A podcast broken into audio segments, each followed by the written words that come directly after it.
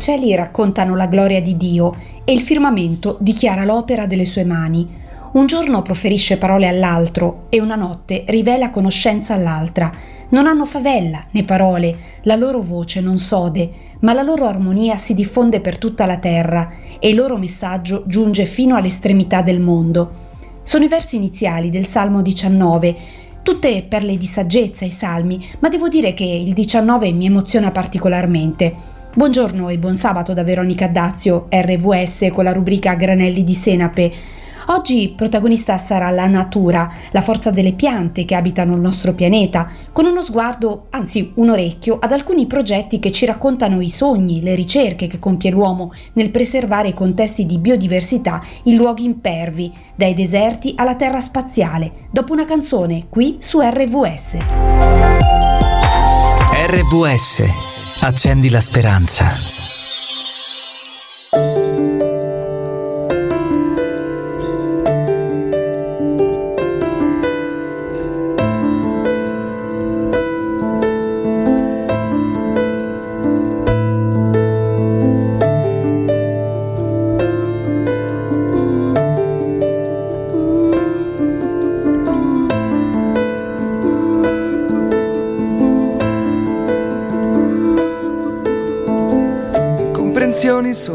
Così strane, sarebbe meglio evitarle sempre e non rischiare di aver ragione, che la ragione non sempre serve.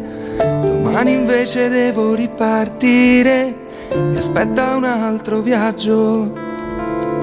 Sembrerà come senza fine, ma guarderò il paesaggio. Sono lontano e mi torni in mente, ti immagino parlare con la gente.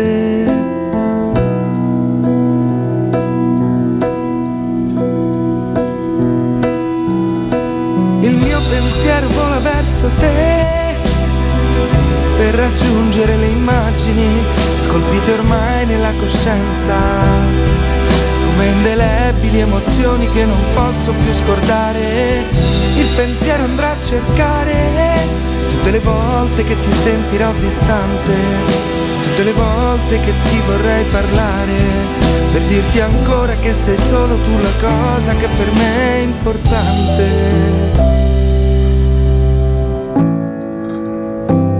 Che per me è importante.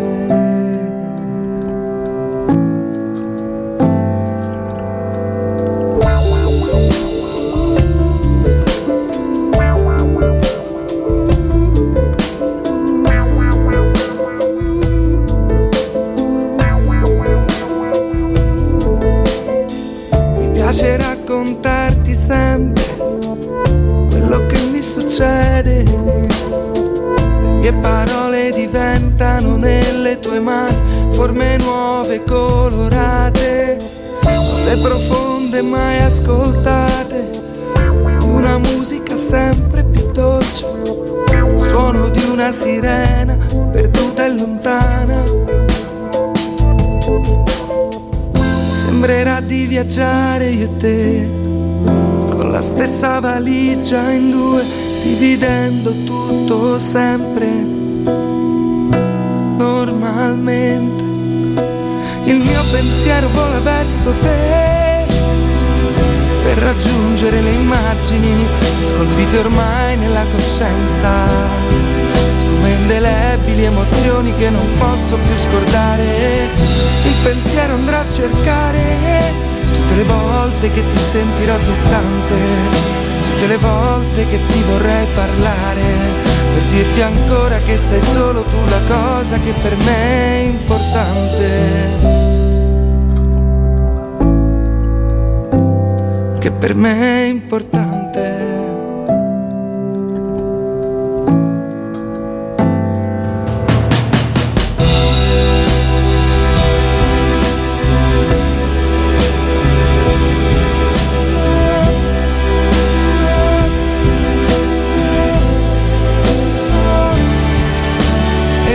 Pensiero ti verrà a cercare tutte le volte che ti sentirà distante, tutte le volte che ti vorrei parlare, per dirti ancora che sei solo tu la cosa che per me è importante.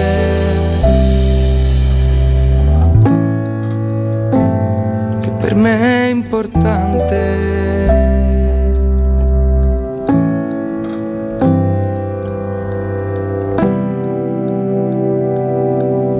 Su RVS con granelli di senape. Il titolo della nostra trasmissione ci trasporta dritti dritti in un campo specifico, quello dell'agricoltura, dei valori della terra. E c'è una realtà che conosco da tempo, che negli anni ho visto crescere e mietere anche dei risultati interessanti. È con noi al telefono Renato Reggiani, fondatori di BioPic, una startup italiana attiva nell'agritech e nello space farming. Renato, benvenuto. Che cosa significa innanzitutto agritech e space space farming? Agritech e space farming sono due parole inglesi, ma potremmo anche tranquillamente tradurre italiano come tecnologie innovative per l'agricoltura e coltivazione nello spazio che riguardano quell'insieme di tecnologie che si stanno sviluppando e di esperimenti che si stanno facendo sulla base spaziale internazionale per eh, cercare di scoprire come poter coltivare il cibo al di fuori del nostro pianeta, perché senza la possibilità di coltivare cibo non eh, esiste la possibilità di vivere all'esterno della Terra, perché la Terra è l'unico sistema, più su una parola un po'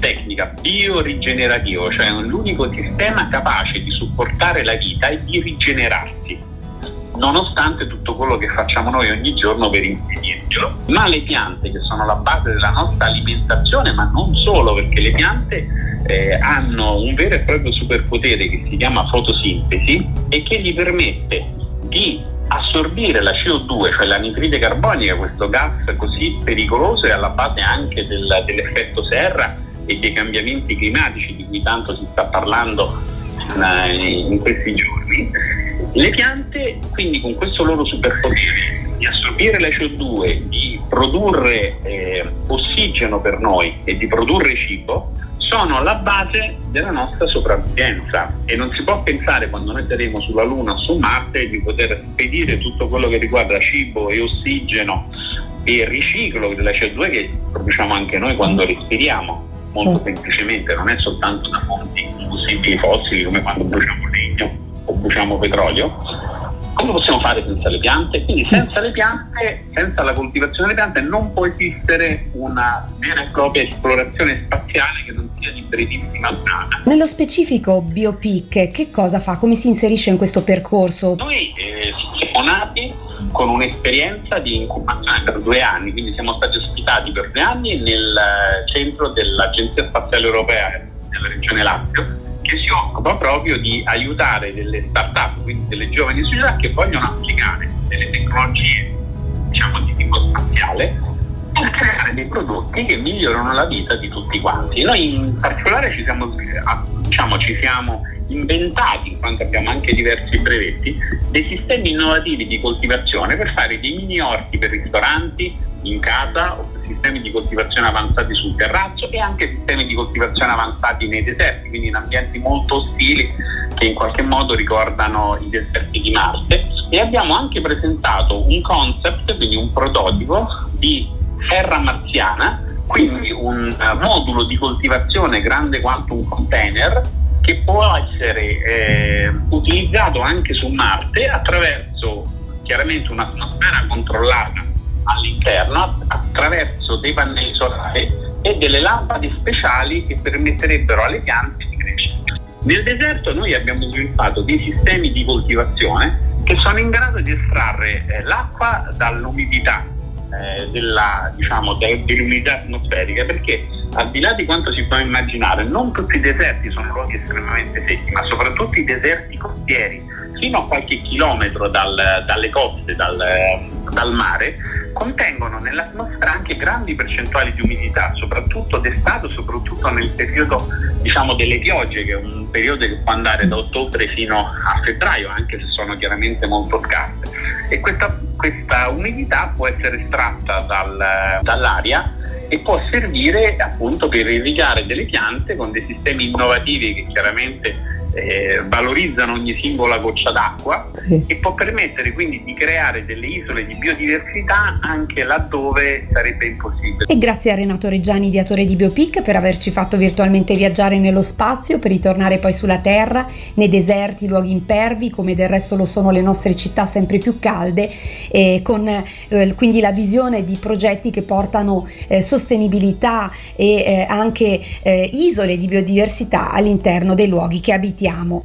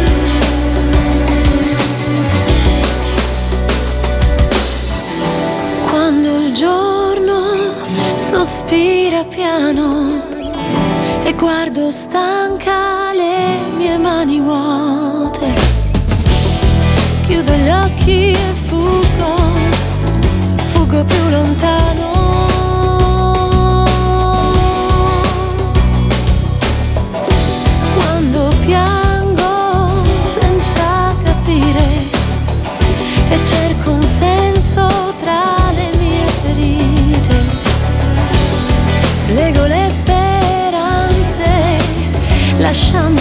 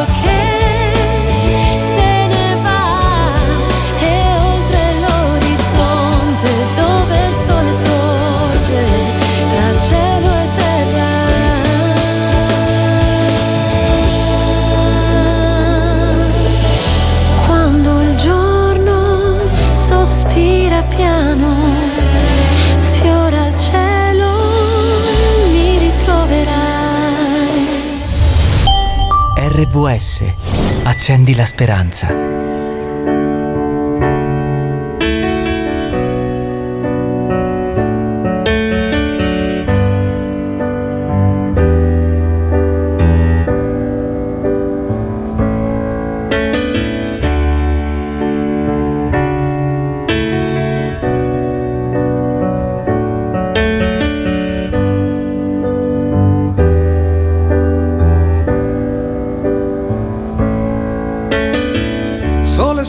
Dei palazzi in costruzione, sole che batte sul campo di pallone e terra e polvere che tira vento e poi magari piove. Nino cammina che sembra un uomo con le scarpette di gomma dura. 12 anni e il cuore pieno di paura. Paura di sbagliare un calcio di rigore. Non è mica da questi particolari che si giudica un giocatore. Un giocatore lo vedi dal coraggio, dall'altruismo e dalla fantasia. E chissà quanti ne hai visti e quanti ne vedrai di giocatori tristi che non hanno vinto mai ed hanno appeso le scarpe a qualche tipo di muro e adesso ridono dentro al bar. E sono innamorati da dieci anni con una donna che non hanno amato mai. Chissà quanti ne hai veduti, chissà quanti ne vedrai. Nino capì fin dal primo momento, l'allenatore sembrava contento e allora mise il cuore dentro alle scarpe e corse più veloce del vento prese un pallone che sembrava stregato, accanto al piede rimaneva incollato. Entrò nell'area, tirò senza guardare ed il portiere lo fece passare.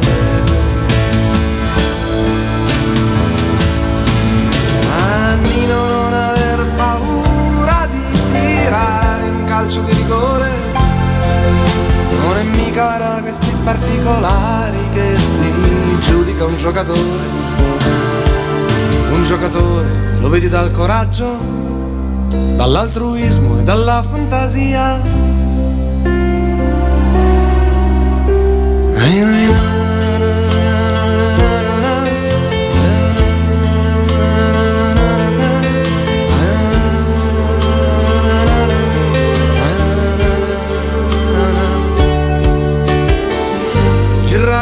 si farà anche se ha le spalle strette, quest'altro anno giocherà con la maglia numero 7.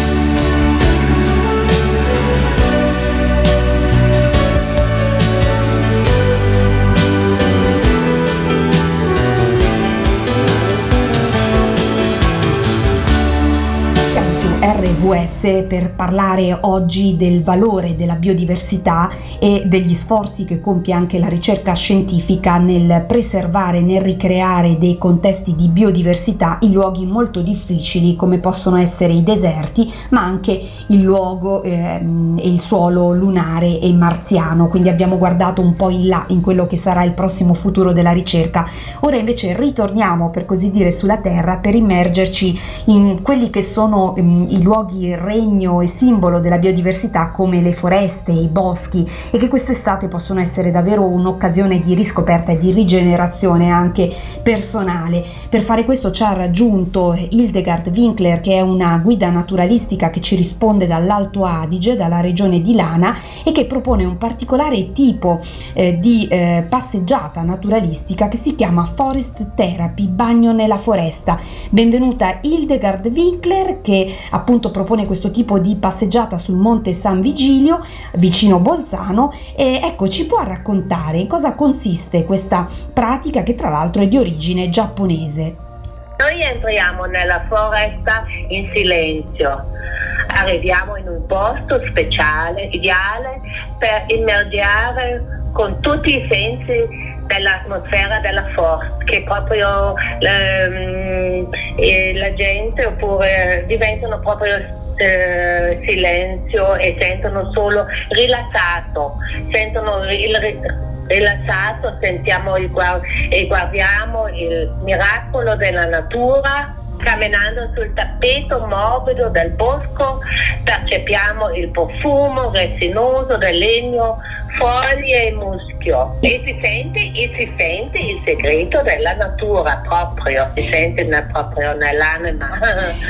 Questa pratica di immersione proprio nella natura eh, è proposta mh, a Lana eh, sul monte San Vigilio, stiamo parlando della provincia di Bolzano e appunto è lei è quindi un'accompagnatrice di questi gruppi nel, nel mezzo proprio del bosco, nel silenzio del bosco, giusto? Sì, noi entriamo proprio nel bosco, proprio nel silenzio e si, e si con tutto la, l'atmosfera che, che, fa proprio bene per quello andiamo dentro per, eh, si dice e, e, sento anche sempre che mi dicono che si aumenta il benessere fisico e mentale. Mio maestro era stato anni in Giappone e ha imparato di questo maestro Shirin Yuku proprio il mio referente ha imparato di, di quel Shirin Yuku che di Giappone che lui il mio referente era stato al Giappone, ho imparato da lui. Eh, Shirinki Yoku vuol dire proprio bagno di foresta ed è il nome di questa pratica, no? Sì, sì. Può raccontarci qualche eh, episodio, qualcosa di bello che è avvenuto proprio durante questi, queste passeggiate immersive proprio nella natura? Quando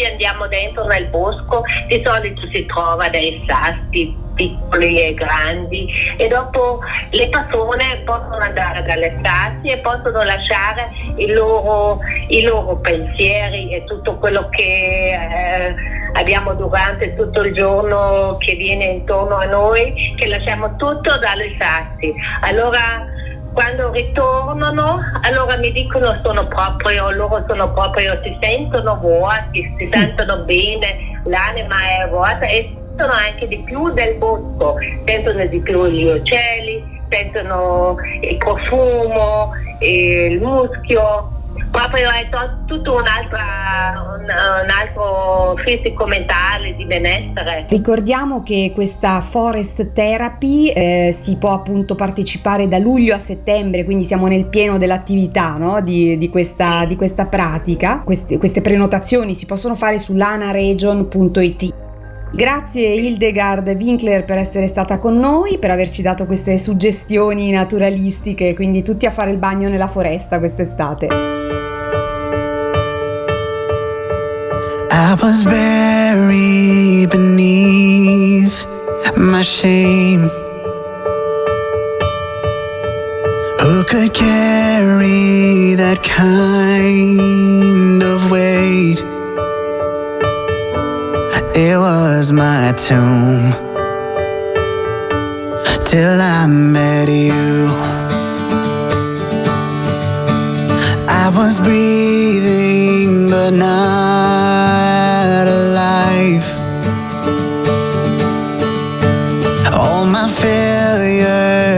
tried to hide. It was my tomb till I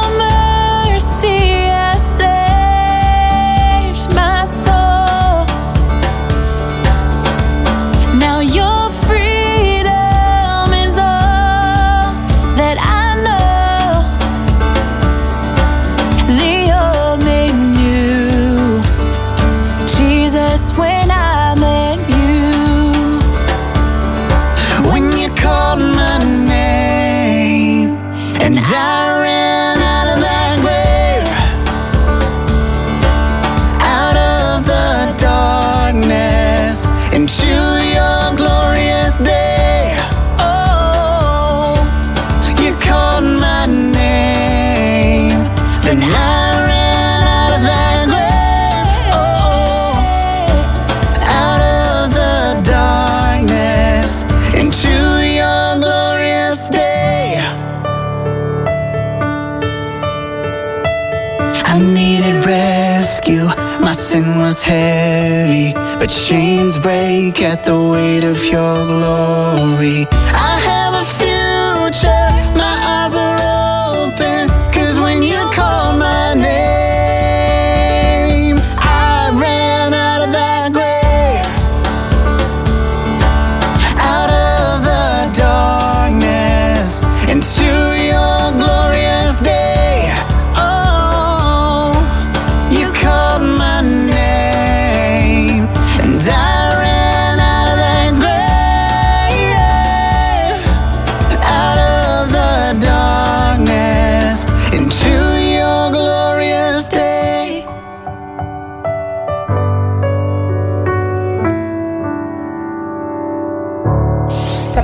tutta insieme la creazione geme e soffre le doglie del parto fino ad oggi. Scrive così l'Apostolo Paolo nella sua epistola ai Romani al capitolo 8 verso 22, parole composte duemila anni fa, ma quanto mai attuali, e lo viviamo ogni giorno sulla nostra pelle, vediamo quanto è in travaglio, in affanno la natura. Pensate che qualche giorno fa, leggo sull'ANSA, il mondo ha esaurito le risorse naturali disponibili per quest'anno e inizia a sfruttare quelle del 2022. Il 29 luglio scorso infatti è ricorso l'Earth Overshoot Day a livello globale e ogni anno la data anticipa sempre un po' di più il calendario. Nel 1970 per esempio le risorse dell'anno terminavano il 29 dicembre. I granelli di senape, le buone notizie comunque ci sono come abbiamo ascoltato poco fa e anche noi possiamo fare la nostra parte. Albert Einstein è stato pioniere nel riconoscere l'importanza delle api nel mondo. Una notizia buona arriva da Parigi che si sta rivelando un vero paradiso per questi insetti, per la legge che proibisce l'uso dei pesticidi e poi per la diversità degli arbusti piantumati nei suoi parchi pubblici e per la realizzazione di alveari in luoghi inediti come musei ed hotel. Era l'ultima notizia per quest'oggi, buona continuazione con i programmi in diretta dalle chiese avventiste italiane. Un saluto da Veronica Addazio.